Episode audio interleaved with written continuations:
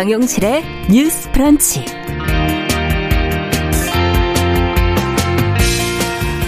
안녕하십니까 정용실입니다. 출근하시는 분들 바쁜 아침을 보내고 한숨 돌리고 계시는 전업주부들 오늘 아침에 뭐라도 좀 드셨습니까? 어른들은 몰라도 성장기 청소년들에게는 아침밥이라는 게 참 중요한데요. 밥을 굶는 아이들 우리 주변에 생각보다 많지요. 음식이 맛있기로 유명한 이 전주시에서 6년째 엄마의 밥상이라는 사업이 진행 중이라고 합니다. 아침밥을 굶는 아이들에게 매일 아침 따뜻한 도시락을 전달하는 건데요. 올해는 이 코로나19로 학교 급식을 먹기 어려워져서 이 도시락이 더 요긴했다고 합니다. 엄마의 밥상 말고도 사실 뭐 소외계층을 위한 지자체의 사업, 또 개인의 활동 찾아보면 참 적지가 않죠. 2003년부터 노숙인을 위해 무료로 식사를 제공해온 인천의 한 국수집도 유명하고요. 자, 그런데 소외계층을 위한 복지 사업이 너무 민간의 선의에 기대는 경향이 많다는 그런 지적이 종종 나오고 있습니다. 이 전주시의 엄마의 밥상 사업도 예산이 빠듯해서 단체나 또 개인의 기부가 큰 도움이 되고 있다라고 하는데요. 만일 이 좋은 뜻으로 손을 내민 사람들에게 피치 못할 사정이 조금이라도 생긴다면 그 빈자리가 너무 크게 느껴지지 않을까 하는 생각이 듭니다. 가진 것을 나누려는 개인의 노력 아름답지만요. 어떻게 하면 더 든든하고 안정된 복지의 시스템, 틀을 만들 것인가. 이것은 여전히 고민해 봐야 할 과제로 보입니다. 자, 10월 21일 수요일 정유실의 뉴스 브런치 시작하겠습니다.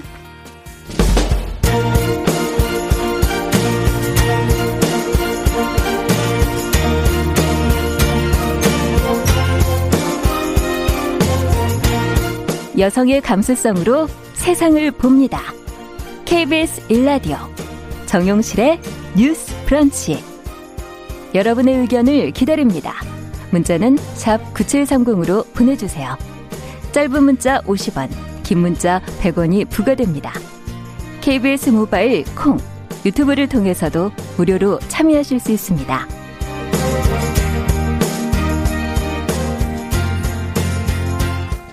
네, 정영실의 뉴스 브런치 항상 저희보다 먼저 들어와서 기다리고 계시는 분들을 보면 너무 감사한 마음이 계속 이어지네요.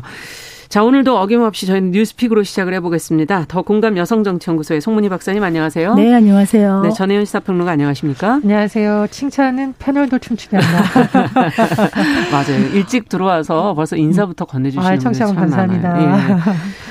자, 오늘은 첫 번째 소식을 독감 백신 얘기를 좀 시작을 해봐야 될 것 같습니다. 어, 지금 10대 고등학생, 뭐 7, 80대 노인이 지금 잇따라 사망을 하면서 이 맞아야 되나 말아야 되나 여러 가지 지금 걱정스러운 상황인데요.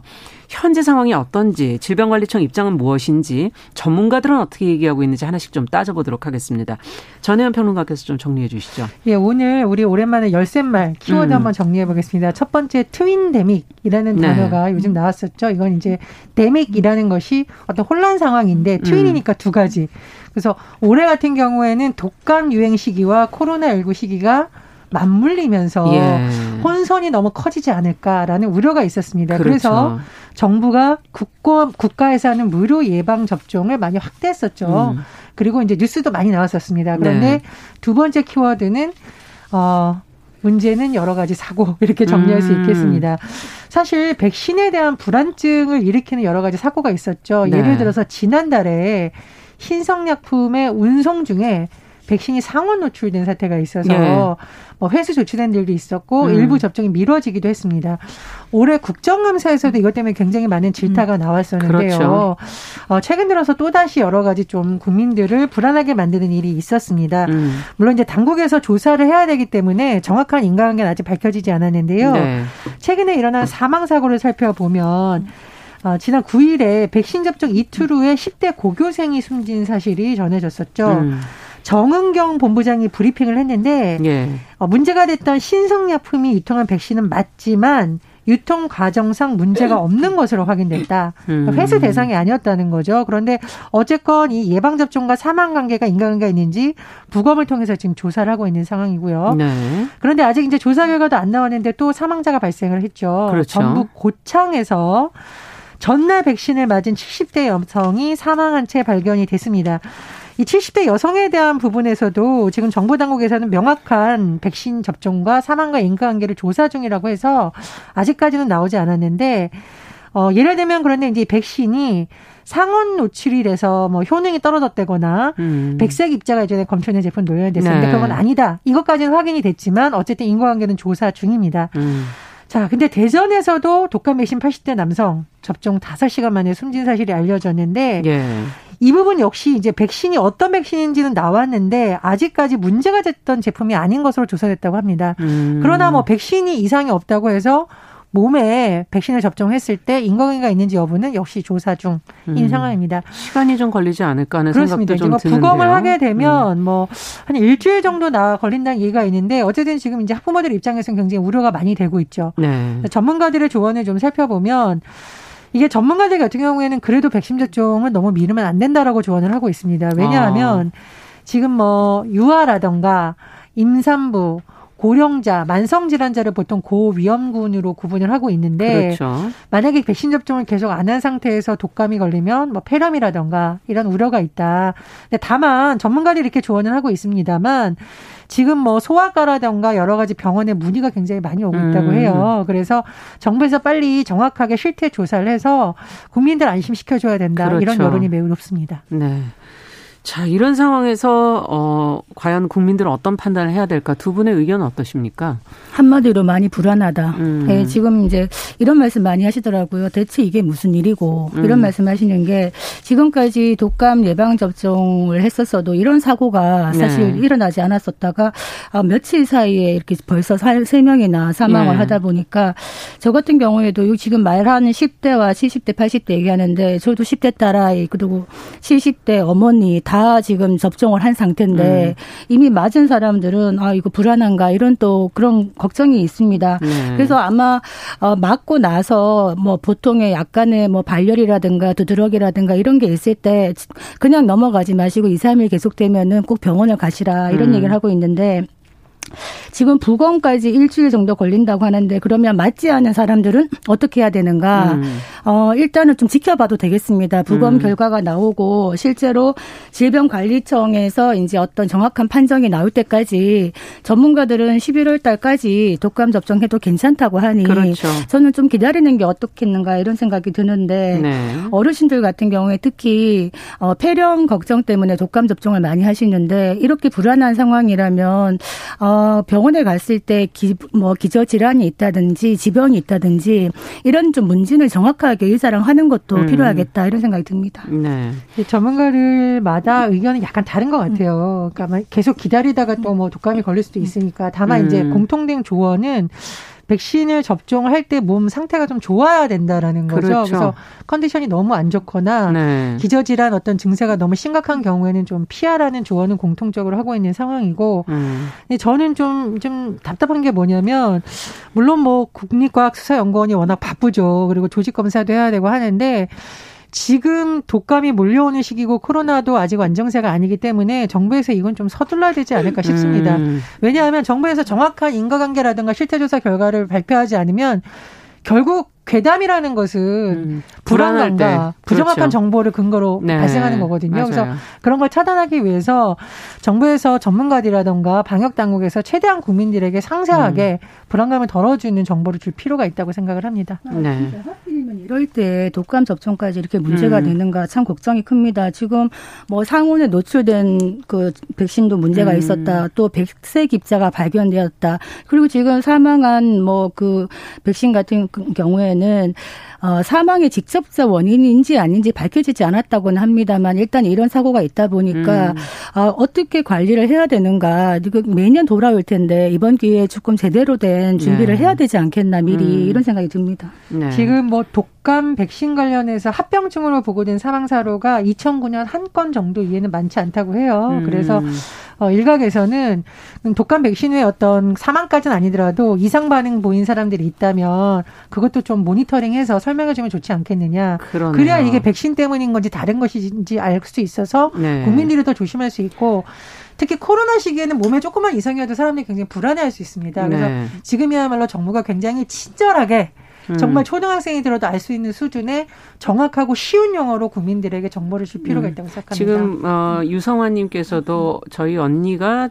어, 독감 백신을 맞고 체온이 지금 37.5도까지 올라가 해열제 음. 먹고 했었다라는 얘기가 있거든요. 지금 글을 올려주셨는데 이상 반응이 과연 무엇인지 합병증으로 좀 알 수 있다면 조금 더 불안함이 가라앉지 않을까 하는 생각도 드네요. 자, 그러면 이제 두 번째 뉴스로 좀 넘어가 보도록 하죠. 어, 노인을 돌보는 요양보호사 10명 중에 4명이 이 성희롱 피해를 입었다 하는 실태 조사 결과가 어, 보도가 됐습니다. 지금 이와 더불어서 좀 노인을 돌보는 요양보호사들의 실태는 과연 좀 어떤지, 현 상황은 어떤지도 좀 저희가 살펴볼 필요가 있을 것 같고요. 어떤 개선 방안이 있을지도 좀 짚어봤으면 좋겠네요. 지금 요양보호사 주변에서 많이 보실 겁니다. 얼마나 계신가 하면 34만 명이 네. 지금 요양보호사로 종사하고 계시거든요. 그만큼 이 서비스를 받는 노인 인구가 많다는 얘기입니다. 음. 아, 요양보호사는 어떤 역할을 하느냐면은 방문 요양기관에 가서 그 일상생활을 혼자 하기 어려운 노인들에게 신체, 가사, 인지 활동 등의 서비스를 제공합니다. 네. 또 방문 요양을 하는 거는 집으로 찾아가서 하는 건데. 방문은 집으로 방문한다는 네. 거군요. 그런데 한 10명 중에 8명은 실제로 방문 요양 서비스를 하고 있습니다. 집으로 간다는 것이죠. 아, 이게 숫자가 더 많군요. 네. 그러다 보니까 이제 밀폐된 어떤 작업 환경이라고 할 수 있겠죠. 일하는 음. 공간이 이번에 정춘숙 더불어민주당 의원이 조사를 해서 대해서 제출받은 자료에 의하면 네. 장기 요양기관의 요양보호사 성희롱, 성폭력 실태 조사를 보니 음. 요양보호사의 42% 음. 10명 중에 4명은 성희롱 피해를 받고 있다라는 네. 실태 조사가 나온 겁니다. 네. 가해자가 누구냐? 서비스 이용자, 즉 음. 노인이 가장 많았던 것이죠. 네. 그래서 어떤 성희롱 피해를 받았냐 봤더니 언어적 성희롱이 어 가장 많았고 그다음에 시각적 성희롱, 그다음에 신체적 성희롱까지 갔습니다. 그래서 이 성, 문제는 뭐냐 하면 이런 성희롱이 자행되고 있는데 이 발생한 후에 소속 장기 요양 기관이 어떻게 대응을 하느냐. 네. 피해 발생을 해서 가서 얘기를 합니다. 그랬더니 아무런 조치가 없었다는 답변이 음. 41.8%로 나온 겁니다. 네. 그 다음이 요양보호사 교체. 요양보호사를 교체하면 또 다른 음. 요양사가 글로 가는 거죠. 아. 그러면 똑같은 피해를 또 반복받을 수가 있는 것이죠. 그래서 이분들에게 물어봤습니다. 이런 성희롱을 근절하기 위한 대책이 어떤 게 있느냐 그랬더니 네. 이용자의 인식 개선 교육을 해달라가 음. 가장 높았고 그 다음에 보호자들도 가끔 또 이런 데 가담을 하기 때문에 보호자의 인식 개선 교육도 필요하다. 그리고 정말 중요한 것이 지금 건강보험공단이 이것을 관리를 해야 되는데 네. 네. 건강보험공단이 실제로는 손을 놓고 있다는 거죠. 그래서 음. 이 건강보험공단에서 책임을 지고 가해자에게 경고 조치를 좀 해달라 이렇게 응답이 있었습니다. 네. 실제로 노인 장기 요양 보호법이 있는데 음. 거기에 보면 요양 보호사가 성희롱을 당했어요. 그러면서 고충을 해소해 달라고 요청하면 어떻게 해야 되느냐 적절한 조치를 취해야 됩니다. 음. 그리고 남녀 고용 평등과 일 가정 양립 지원에 관한 법률에도 보면 이분 이분들에게 이제 유급 휴가 같은 조치를 취해 줄 수가 있습니다. 음. 근데 실제로는 건강보험공단이 이 장기 요양 기관이 이런 이행을 잘 했느냐에 대해서 실태를 파악조차 하지 않았다. 음. 그리고 만약에 이런 일을 했을 때 그 수급자, 서비스 이용자들에게 뭐 이용 제한이라든가 이런 걸 할수 네. 있는데 전혀 하지 않았다. 네. 이렇게 나온 겁니다. 지금 앞서 얘기해 주신 것처럼 더불어민주당의 정춘숙 의원이 서울시 어르신 돌봄 종사자 종합지원센터로부터 제출받은 장기 요양기관의 요양보호사 성희롱 성폭력 실태 조사에서 지금 어, 인용을 해 주신 거고요. 응답자 231명 중에 98명이 이제 지금 말씀해 주신 성희롱의 피해 경험이 있다고 이제 언급을 어, 해 주셨습니다. 자, 이게 조금 더 여러 가지를 지금 이 문제 안에서는 좀 들여다 봐야 될 것 같습니다. 단순하게 이 실태 조사 결과뿐만이 아니라 어, 요양 보호사들의 처우라든지 어, 제도적인 부분이라든지 하나하나 조금 짚어서 얘기를 해보도록 하죠. 두 분의 얘기를 좀 듣고 싶네요. 그 최근에 여러 가지 논쟁 중에서 하나가 기술이 인간의 노동력을 대체해주는 문제가 많이 나오고 있는데요. 네. 오히려 그런 시대에 더 각광받는 직업이 이런 직업이라고 합니다. 돌봄과 관련된 직업. 왜냐하면 돌봄이라는 것은 활동을 그냥 잘할 수 있도록 보조해 주는 것이 아니라 음. 정서적으로 교류를 할 수 있고요. 그렇죠. AI가 알지 못하는 인간의 감정을 읽어서 음. 예를 들면 이 사람이 언어로 작동하지 못하더라도 눈빛을 보고 한다던가 이 사람의 평소의 생활 패턴을 읽어서 아, 이 사람이 지금쯤 화장실을 가고 싶어 하는구나라는 몸이 불편한 사람을 돌봐주는 역할 등등. 그래서 돌봄 노동이라는 것은 4차 산업혁명 시대에 있어서 오히려 가치가 높아지고 그렇겠어요. 굉장히 중요한 영역이 된다. 네. 그런데 여기서 문제가 뭐냐. 돌봄 영역의 상당 부분을 많은 여성들이 하고 있는데 네. 이 부분에 대한 인식은 개선되지 않는다는 거죠. 음. 예를 들면은요. 최근에 여러 가지 실태조사 결과를 보면 심지어 여성 의사들에게도 성희롱 성 성폭력, 언어 음. 굉장히 심하다 이런 지적이 나오고 있고 네. 우리 고질적으로 나오는 문제 스튜어디스들 그죠? 음. 항공사에서 안전을 책임지는 사람들한테 과도한 언어라든가 과도한 서비스를 요구하는 거. 그래서 여성들이 많이 근무하는 직종에 대해서 이런 문제들이 계속 발생하고 있는데 네. 이런 부분에 대한 좀 인식 개선이 많이 필요한 거죠. 사실은 네. 고객의 안전 그리고 우리 장애인이나 노인들이나 아동의 가장 안전과 직결된 업무를 음. 하고 있는 분들이기 때문에 그런 분들에 대한 인식 개선이 그렇다면은 지금 이번에 말씀해 주신 노인 그 요양 보호사 분들은 실제적으로 업무를 돌봄 노동을 제대로 하고 있는가 이거부터 그럼 짚어 봐야 된다는 말씀이시네요. 그렇죠. 아니 네. 제가 이제 강조하는 부분은 뭐냐면요. 이분들이 이제 신체, 가사, 인지 활동 음. 이런 걸 하고 있는데 이런 부분 사람들에 대한 인식이 음. 어 그렇게 뭐 존경과 감사 그렇죠. 이것이 아니라 본인이, 본인이 개인적으로 고용한 것으로 잘못 생각을 한다거나 음. 과도한 요구를 하고 있다는 거죠. 어떤 요구들 하고 있습니까? 아, 이게 좀 말씀드리기 좀 그런데 제가 이제 요양보호사 하는 분들을 예전에 음. 만나서 얘기를 들었는데 예를 들면 뭐 본인의 어떤 뭐 고민, 뭐 음. 성적 고민 이런 거 요양보호사들이 아. 사실 해결할 수 있는 문제가 아닙니다. 뭐 예. 뭐 그런 얘기를 한다던가 혹은 뭐 화장실에 가기 위해서 도와드렸는데 전혀 상관없는 뭐 농담을 한다던가 음. 굉장히 불쾌한 일이죠. 그래서 그런 부분 굉장히 주의하다고 보고요. 음. 또 하나는 저는 이거와 더불어서 지금 어떤 폭력과 관련된 예방기관 종사자들도 비슷한 고충을 많이 호소하고 있다고 어. 합니다. 왜냐하면 전화로 상담을 하잖아요. 예. 그러면은 노인들이 폭력 피해를 가지고 처음에는 노인들이 상담을 하는데 안타깝게도 일부 남성 노인들이 처음에는 가정폭력이라던가 우울증을 가지고 상담을 하는데 나중에는 본인의 엉뚱한 얘기를 해서 굉장히 상담원들이 괴로운 경우도 음. 있다고 합니다. 그래서 우리가 뭐 노인, 아동, 장애인들을 돌보는 이런 돌봄 노동자에 대해서 음. 좀 많이 생각을 해볼 필요가 있다. 이런 말씀드리겠습니다. 네. 그 기본적으로 이 시스템 자체가 음. 저는 좀 바 뀌어져야 된다고 생각을 합니다.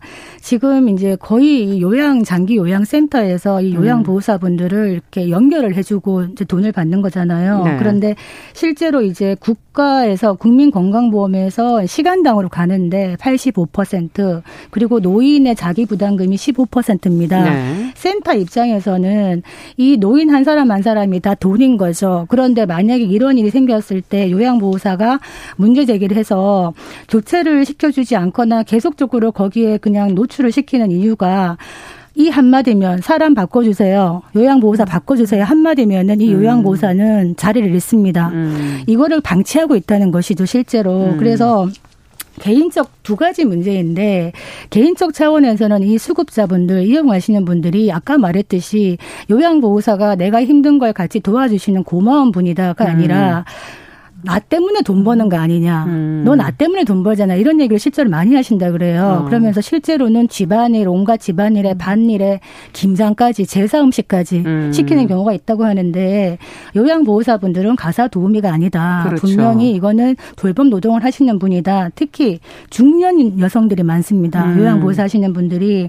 근데 이런 분들이 실제로 성희롱 피해에 계속적으로 노출된다는 것은 굉장한 문제가 있다. 그래서 어, 건강보험공단에서 사실은 이 센터에 이런 일이 생긴다, 생기는지를 정확하게 들여다보고 센터에도 어떤 불이익 처분을 줄 수 있어야 되는 것이고 또 네. 이런 일을 하는 수급자 본인에게도 이게 한 몇 번 반복이 된다든지 세 번 정도 반복이 음. 되면 수급 자격을 막 박탈한다든지 음. 이런 어떤 제재를 취하지 않고 개인의 선의에만 맡긴다면은 문제가 있다. 네. 우리가 노인 이야기를 하면 어제가 노인의 날이었습니다. 네. 이런 말을 합니다. 우리가 이제 초고령 사회로 점점 가고 있는데 우리는 언젠가 누구나 예. 노인이 됩니다. 네. 그런데 노인 하나는 노인 한 명은 도서관 하나와 맞먹는다 음. 이런 얘기를 하는 거는 그만큼 어르신으로서의 어떤 삶의 지혜와 경륜을 우리가 존경한다는 것인데 음. 이것도 갑질이거든요. 음. 어떻게 보면 그렇기 때문에 우리가 이런 부분에서는 시스템적으로 정비를 하지 않는다면은 요양보호사분들은 음. 계속 힘들어질 수밖에 없을 것이다. 네, 이 제도가 만들어진 지가 아직 아, 아주 오래되진 않았기 때문에 이런 문제들을 이제 반영하면서 빨리빨리 고쳐 나가는 게 이 초고령 사회를 대비하는 길이 아닐까 하는 생각이 드는데요. 2008년부터 2008년부터 네, 네, 지금 한 10, 12년 정도 된 거죠.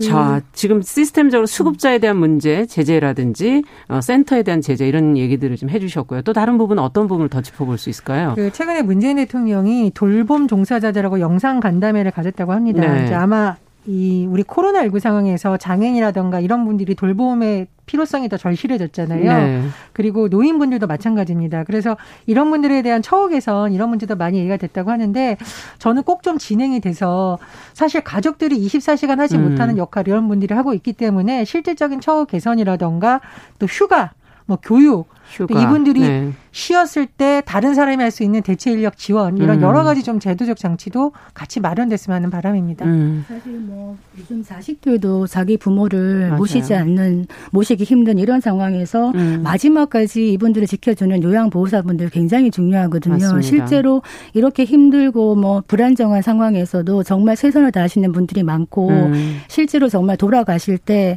자식보다 더 낫다라는 얘기를 하시는 어. 경우에 정말 직업적으로 보람을 느낀다고 하시는 있는데 이분들이 정말 책임감과 소명 의식을 갖고 자부심을 갖고 일할 수 있도록 여건을 만들어 주는 음. 거는 우리 사회와 국가가 할 일이다. 그래서 지금 문재인 대통령도 사회 서비스원에 대한 이야기를 했는데요. 예. 지금 국회에 이제 사회 서비스원 법이 이제 계류 중입니다. 사회 서비스원이 생기면 이런 돌봄의 부분을 공공 영역이 더 많은 개입을 해가지고 실제로 어떤 민간 부분하고도 연결을 해서 음. 관리 감독도 할 수가 있는 것이고 이렇게 해서 기관이 되는 거군요. 네, 그래서 우리가 이거를 민간 영역 센터와 당사자들에게만 넘길 것이 아니라 음. 정부가 적극적으로 들어가야 될 부분이 아닌가 싶습니다. 그러네요. 네, 올해 정부 역할도 중요하네요. 이제 국정감사에서 음. 돌봄에 대해서 몇몇 의원들이 지적을 했는데 네. 워낙 정치적 이슈가 많다 보니까 좀 주목을 많이 못 받았습니다. 그런데 사실 코로나19 상황에서 처음 치러지는 국정감사이기 때문에 이 코로나19 상황에서 어떤 부분에서 정책이 바뀌어야 되는지를 좀 많은 사람들이 관심을 가져주면 음. 좋겠고요. 요양보호사를 비롯해서 우리 사회 돌봄을 담당하는 많은 사람들 그리고 물질이 아니라 정신적으로 누군가를 도와주고 있는 상담원들 네. 이런 부분에 대해서도 좀 전반적으로 많이 어, 점검이 되고 정책적인 제안도 좀 많이 나왔으면 하는 바람입니다. 우리가 왜 재벌 갑질 얘기하면서 음. 굉장히 공분하잖아요. 그렇죠. 음. 어떻게 저럴 수가 있지 이런 얘기를 하는데 사실 가만히 그 잣대를 돌이켜 보면은 우리 주변을 살펴보면 나보다 뭔가 약하다 그리고 나보다 사회적으로 약자의 위치에 있다고 하는 사람에게 틈만 나면 갑질을 하려는 심리는 없는가 이런 부분 음. 좀 되새겨 봐야 되겠습니다. 네. 자, 오늘 뉴스픽은 여기까지 듣겠습니다. 전혜연 평론가, 더공감 여성정치연구소 송문희 박사 두 분 수고하셨습니다. 감사합니다. 감사합니다. 정용실의 뉴스 브런치 듣고 계신 지금 시각 10시 28분이고요. 라디오 정보센터 뉴스 듣고 오겠습니다. 어제 국내 코로나19 신규 확진자는 91명으로 국내 발생 57명, 해외 유입 34명입니다. 방역 당국은 전 세계적으로 확진자가 4천만 명으로 늘어나는 등 해외 유입으로 인한 위험 요인이 커지고 있다고 설명했습니다. 정부가 내일부터 2주간 전국 요양병원을 대상으로 방역 실태 특별 점검에 나섭니다.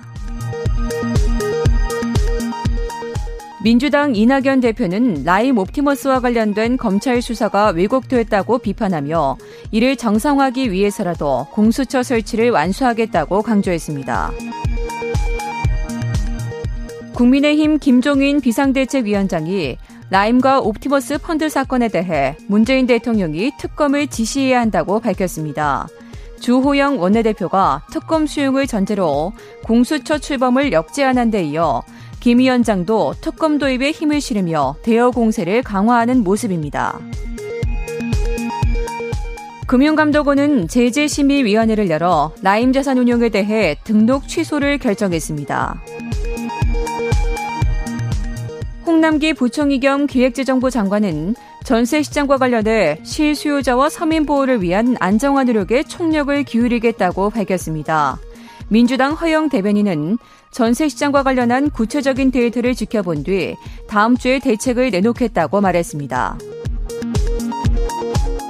10월 들어 20일까지 수출 금액이 작년 같은 기간보다 5.8% 감소했습니다. 이 기간 조업일수는 12일로 작년보다 1.5일이 적었습니다. 조업일수를 반영한 1일 평균 수출액은 5.9% 증가한 것으로 집계됐습니다. 마크 에스퍼 미국 국방장관이 공동안보에 모임 승차자는 있을 수 없다며 동맹국의 국방 분야 투자를 촉구했습니다. 지금까지 헤드라인 뉴스 정원나였습니다.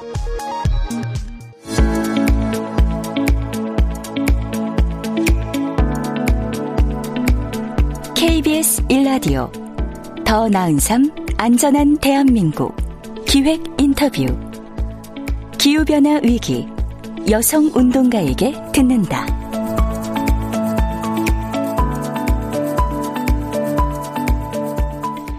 네, KBS 1라디오의 더 나은 삶 안전한 대한민국 기획 인터뷰로 준비를 했습니다. 기후 변화 위기 여성 운동가에게 듣는다. 세 번째 시간입니다.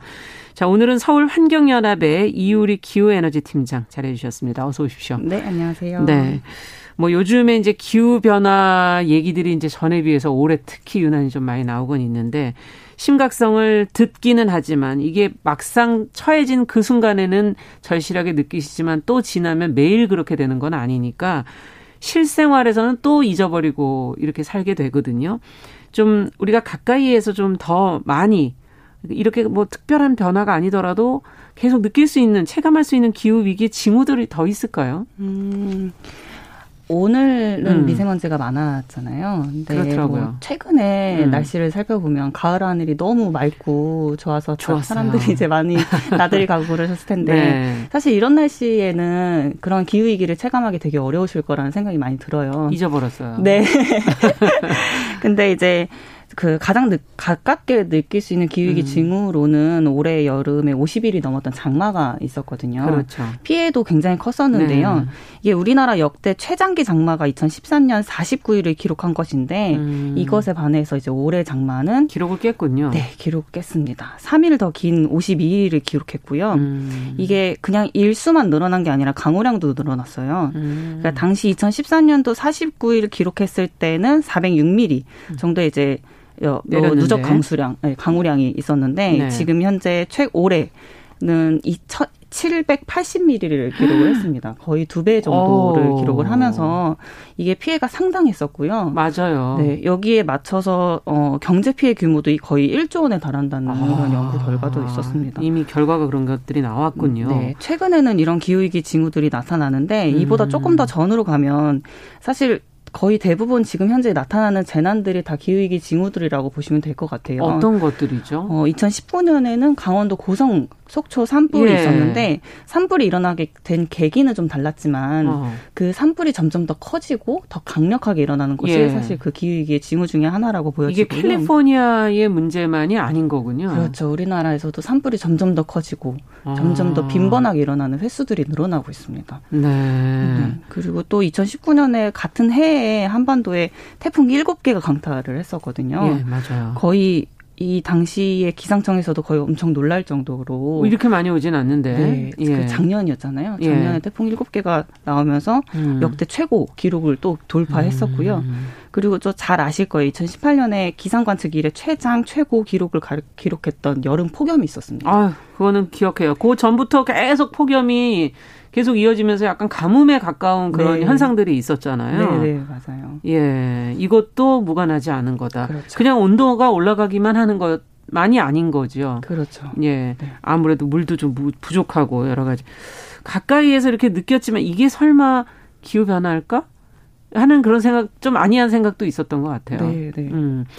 근데 청년이자 지금 여성 활동가로서 한 시민으로 이 기후 변화에서 느끼는 위기감은 우리보다는 조금 더 강하지 않을까 하는 생각이 드는데 어떠십니까? 사실 제가 이제 청년 활동가로서 음. 있으면서 분노한 적이 한두 번이 아니거든요. 음. 이게 왜 그러냐면 이런 기후위기, 이 기후변화의 문제가 사실 제가 살아가야 될 모든 삶에 있어서 엄청난 위기감으로 다가오고 있는데 음. 지금 현재의 이 정부나 또는 뭐 현재 기성세대 분들은 음. 이거를 위기로만 바라보고 있지 않은 그런 음. 상황들이 보여져서 거기에 이제 저희가 많이 분노하는 경향들이 네. 많이 보여져요.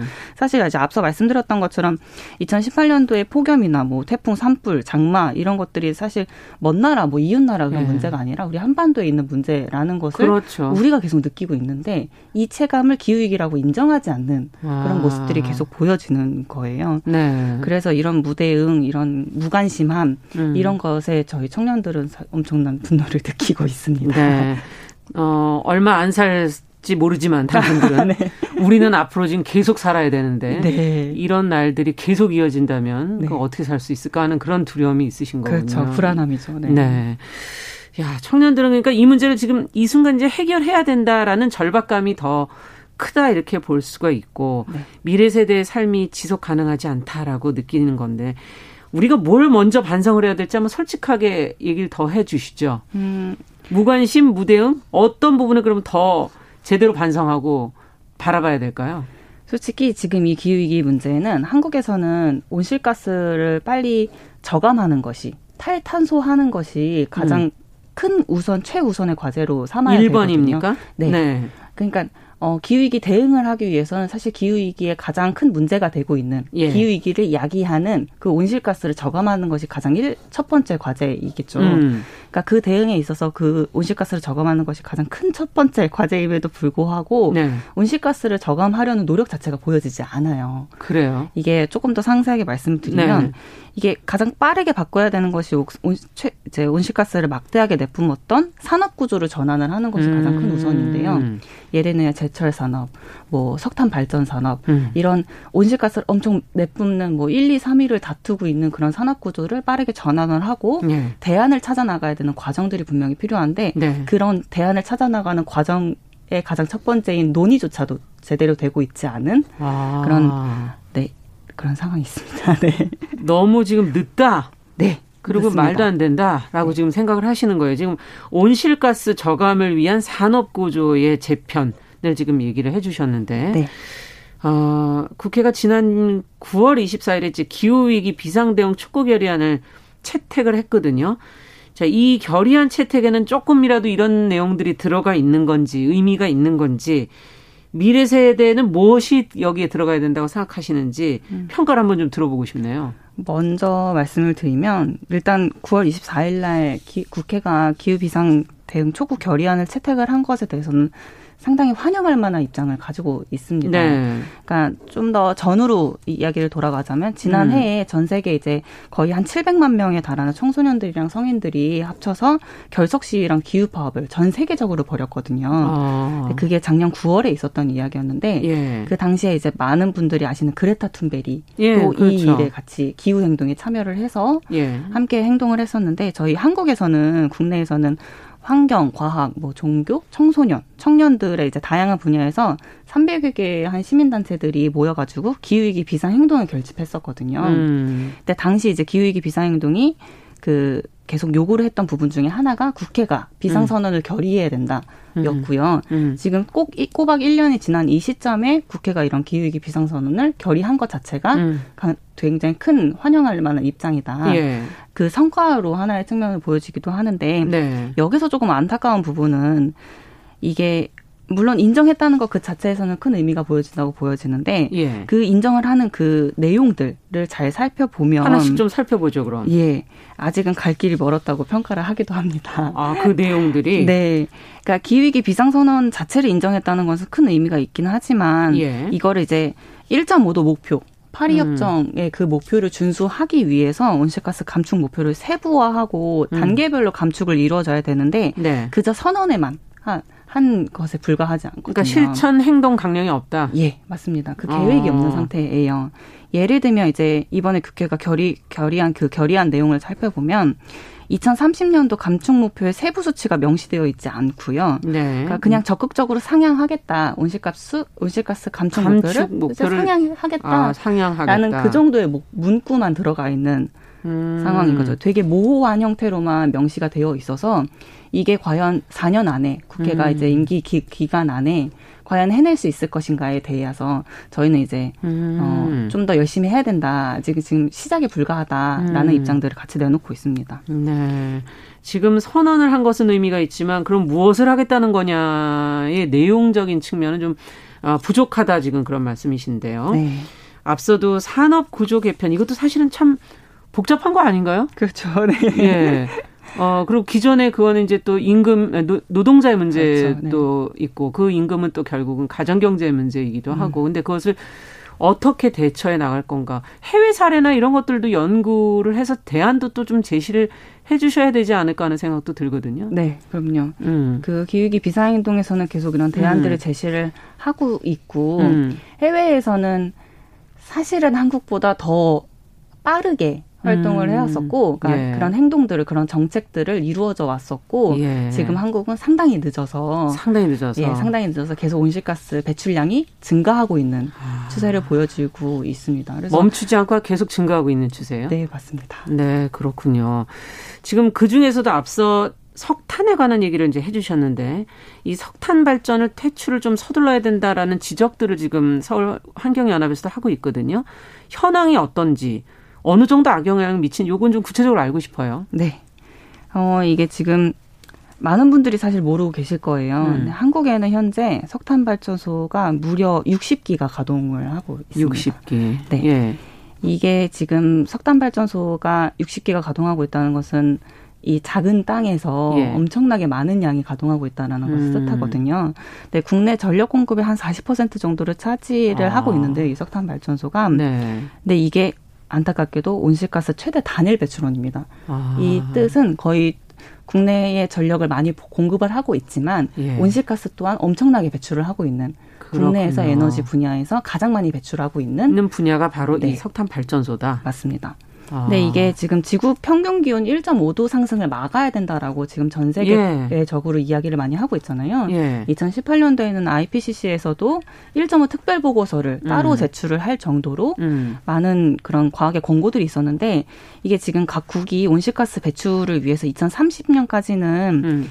45% 정도로 저감을 해야 된다라는 과학의 권고 있거든요. 지금 시간이 10년도 안 남았잖아요. 그죠? 네, 예. 맞습니다. 네. 음. 네. 이런 그래서 이제 이거에 발맞춰 가지고 유럽의 한 15개국은 기후위기 대응을 위해서 석탄 발전 단계적 폐지 방안을 음. 공식화했거든요. 음. 그리고 심지어 이거를 대부분 2030년 이전에 다 폐쇄하겠다라고 계속 이야기를 하고 있어요. 네. 그러니까 그만큼 발빠르게 행동을 하고 있는데 우리나라는 2055년도에 거의 대부분 폐지가 될 예정입니다. 예정. 발전소가. 지금 그러면 2030년까지 어떻게 폐기되는지가 나와 있습니까? 아니요, 2030년도까지의 계획조차도 나와 있지 않고요. 음. 심지어 지금 60기의 석탄 발전소가 가동 중인데도 불구하고 지금 현재 강원도 쪽에 7개의 석탄 발전소가 새롭게 지어지고 있는 상태예요. 새롭게요? 예.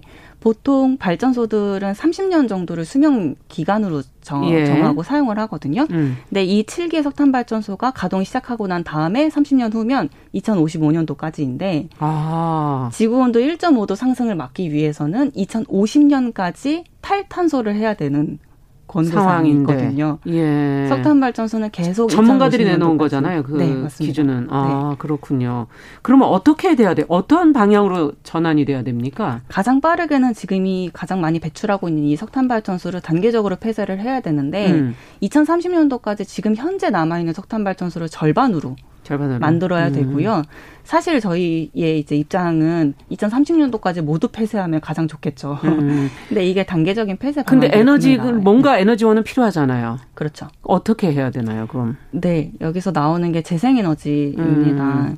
이게 전국의 석탄 발전소 60기를 재생 에너지로 전환을 해도 음. 에너지를 분명히 감당할 수 있는 사항들이 있는데 이것들이 계속 확대되지 않고 있는 멈춰 있어요. 네, 부분들이 네. 많아요.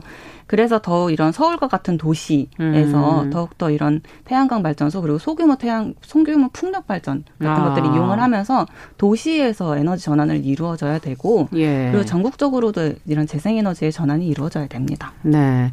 지금 딴 것보다 석탄 발전소의 문제 상당히 심각하네요. 네. 그렇다면 우리가 생활 속에서 조금 노력해 보고 싶다라는 지금 말, 생각이 든다면 어떤 걸 할 수 있을까요? 좀 제안을 해 주신다면. 어, 이제 앞서 말씀드렸던 지구 평균 온도 1.5도 상승을 위해서 세계 각국에 예, 네. 막기 위해서 2030년도까지 온실가스 배출을 45% 정도 저감하고 음. 2050년도까지는 탈탄소 음. 넷 제로화를 이루어야 되거든요. 네. 근데 이 이야기는 정부와 기업 차원에서도 그 정도 줄여야 된다라는 음. 이야기이기도 한데 각 가정에서 개인이 음. 개인 또한 온실가스 배출량을 그만큼 줄여야 된다라는 이야기이기도 하거든요. 예. 개인의 소비는 물론이고 음. 화석연료를 기반으로 한 플라스틱 사용부터 자동차 사용, 해외 수입되는 먹거리 같은 것들을 음. 점점 줄이는 그런 활동들이 아. 필요한 상황인 거죠. 수입되는 것이 있으면 배가 또 와야 되고 막 그렇죠. 네. 에너지가 쓰여지니까 네.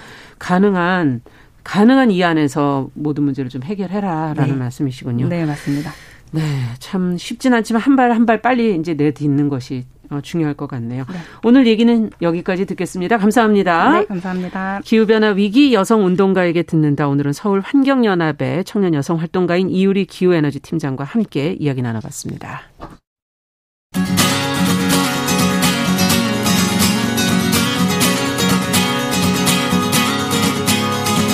함께 가면 길이 됩니다. 여러분과 함께하는 정용실의 뉴스 프런치. 월요일부터 금요일까지 방송됩니다.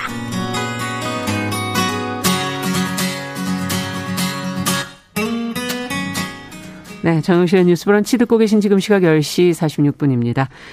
자, 이번에는 국제 뉴스를 좀 정리해 보도록 하죠. 조윤주 외신캐스터 잘해 주셨습니다. 어서 오십시오. 네, 안녕하세요. 진짜 미국 대선이 이제 코앞으로 다가왔어요. 네. 결과가 과연 어떻게 될까 다들 걱정하고 계시는데 네. 민주당의 바이든 후보 트럼프 대통령의 지지율 격차가 점점 벌어진다라고 이제 지난주에 전해 주셨거든요. 네, 네. 지금 현재 어때요? 음.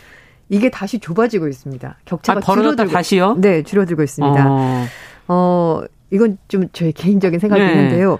네. 트럼프 대통령이 코로나19에 감염이 됐다. 확, 이제 확진 받고 나서. 그렇죠.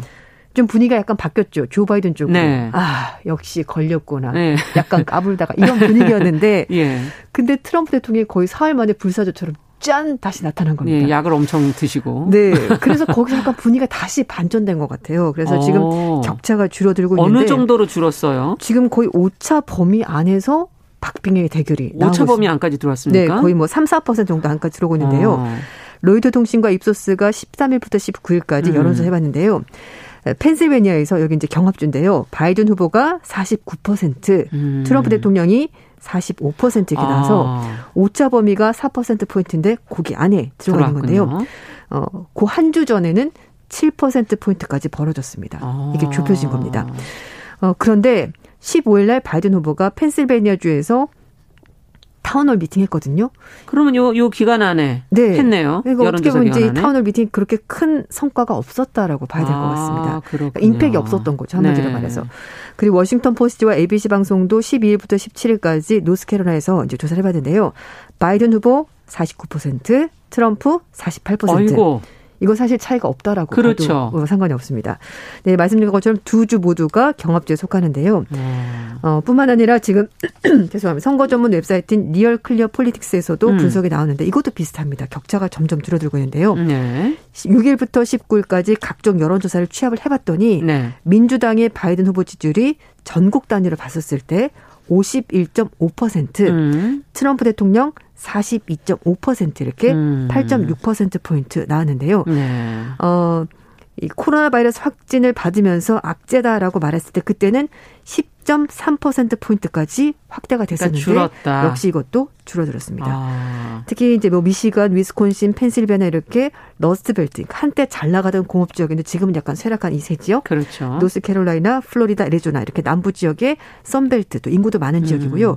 이 특히 경합주에서 누구를 선택하느냐가 굉장히 중요하게 그렇죠. 판을 바꿀 수가 있는데 여기서 격차가 점점점 줄어들고 있다는 아. 겁니다. 특히 여섯 개 주에 걸리는 선거인단이 전체 538명 중에서 101명 음. 상당히 많은 부분을 차지하거든요. 그래서 이런 거를 감안했었을 때 좀 트럼프 대통령에게 유리하게 하고 있는 거 아니냐? 가능가 아닌가 아. 이런 얘기 나오고 있습니다. 지금 우리랑 이게 지금 어, 선거 제도가 좀 달라가지고 네, 이 선거 선거입니다. 인단이 굉장히 네. 중요한 거죠. 네, 각 주별로 음. 인구가 얼마나 많냐에 따라서 비율을 정하고 비율을 맞춰서 선관들 네. 분포를 해주고 그리고 이제 일반 국민들이 뽑는 경우도 있고 아니면 당원들이 뽑아서 음. 어, 표가 한 표라도 많이 나오면 그 주에 배당돼 있는 선거인단을 모두가 가져가기 때문에 그렇죠. 승자 독식. 그래서 아. 큰주 선거인단이 많이 걸려 있는 주 이런 게 굉장히 중요한데요. 네. CNN 방송은 6개 경합주를 포함해서 경쟁이 치열한 6 10개 주를 분석을 해 봤는데요. 7개 주에서 접전이 벌어지고 아, 있다라는 아, 거죠. 어머, 그래서 어, 바이든 후보가 그 트럼프 대통령이 코로나19 확진 받고 나서 그 기간을 좀 잘 활용하지 못했던 것 아닌가. 아. 뭔가 좀 강한 인상을 주지 못했던 것 아닌가라는 분석이 그래서 나오고 있습니다. 그렇군요. 사실은 뭐 아들 문제도 조금 네, 터져 나오기도 했고, 예, 영 동영상이 유출됐고, 네, 발목을 좀 잡는 부분들이 네. 있었던 게 아닌가. 다시 이제 그 수면 떠오르면서, 근데 일단 그 기사는 지금 현재 약간 쑥 들어가긴 했는데요. 그렇군요. 어쨌든 바이든 후보에게도 악재가 있었습니다. 네. 음. 근데 지금 트럼프 대통령 부인인 멜라니아 여사가 뭐 기침을 한다. 네, 네, 맞아요. 코로나 후유증 아니냐. 그래서 뭐 음, 지금 음. 선거에 유세할 때는 좀 빠지고 있다 지금 그렇게 보도가 나오고 네, 있어요. 그렇습니다. 원래 펜실베니아 주에서 20일 날 예. 트럼프 예. 대통령과 함께 유세를 할 예정이었는데요. 일정을 다 취소했다고 하는데 음. 코로나 19 후유증 때문이라고 합니다. 어, 이제 영부인 대변인 측에서는 멜라니아 여사가 코로나19에서 회복이 됐고 매일매일 나아지고 있다라고 말을 하고 있는데요. 하지만 예. 기침이 안 떨어진다고 계속되고 있어서 음. 좀 주의하는 차원에서 예방하는 차원에서 일단 유세에는 가지 않겠다라고 밝혔습니다. 음. 어, 멜라니아 여사가 마지막으로 공식 석상의 모습을 보인 것이 지난달 29일인데요. 음. 뭐 트럼프 대통령, 멜라니아 여사 모두가 양성 판정 받았다가 이제 다시 뭐 치료받고 괜찮아졌는데 그렇죠. 멜라니 여사는 백악관에서 머물면서 치료를 계속 받았다고 합니다. 예. 그리고 아들도 베런 아들도 이제 감염됐다가 뭐 괜찮아졌다고 하는데요. 예. 어쨌든 감염된 다음에 기침, 두통, 몸살, 좀 극심한 피로감 이런 것들을 음. 멜라니 여사가 호소를 했었다고 합니다. 아 그렇군요. 지금 어떻게 판정 결과 나왔나요? 음성이 됐나요? 일단 음성이라고는 얘기가 나왔는데요. 예. 그래도 여전히 좀 증상이 조금 남아 있는 것 같습니다. 그렇군요. 이게 네. 코로나 전형적인 증상이잖아요. 네 맞아요. 예. 네. 자 트럼프 대통령이 어, 사전 투표가 조작이다라는 주장을 지금 계속 뭐 네. 펴고 있는데 맞습니다. 흑인 유권자들은 이 사전 투표 비율이 사실은 점점 높아지고 있다면서요. 네. 어, 오바마 대통령 그때 선거 때보다도 흑인들이 더 많이 사전 투표를 하고 있다라고 얘기를 하고 있는데요. 음. 기록적으로 흑인 유권자가 몰리고 있다 이런 보도가 워싱턴 포스트를 통해서 나왔습니다. 네. 뭐 엄청나게 긴 줄 서는 것도 마다하지 않는다라고 말하는데요. 2008년 때보다 이번이 더 중요한 대선으로 보는 분위기다. 이렇게 얘기를 하고 아. 있습니다.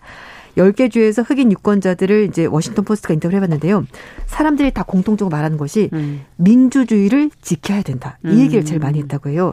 그러면서 트럼프 대통령이 재선에 성공하면 이제 미국의 민주주의가 복구 불가능할 정도로 파괴될 거다. 음. 이걸 사람들이 걱정을 많이 하고 있고요. 그래서 이런 것 때문에 이게 추진력이 돼서 네.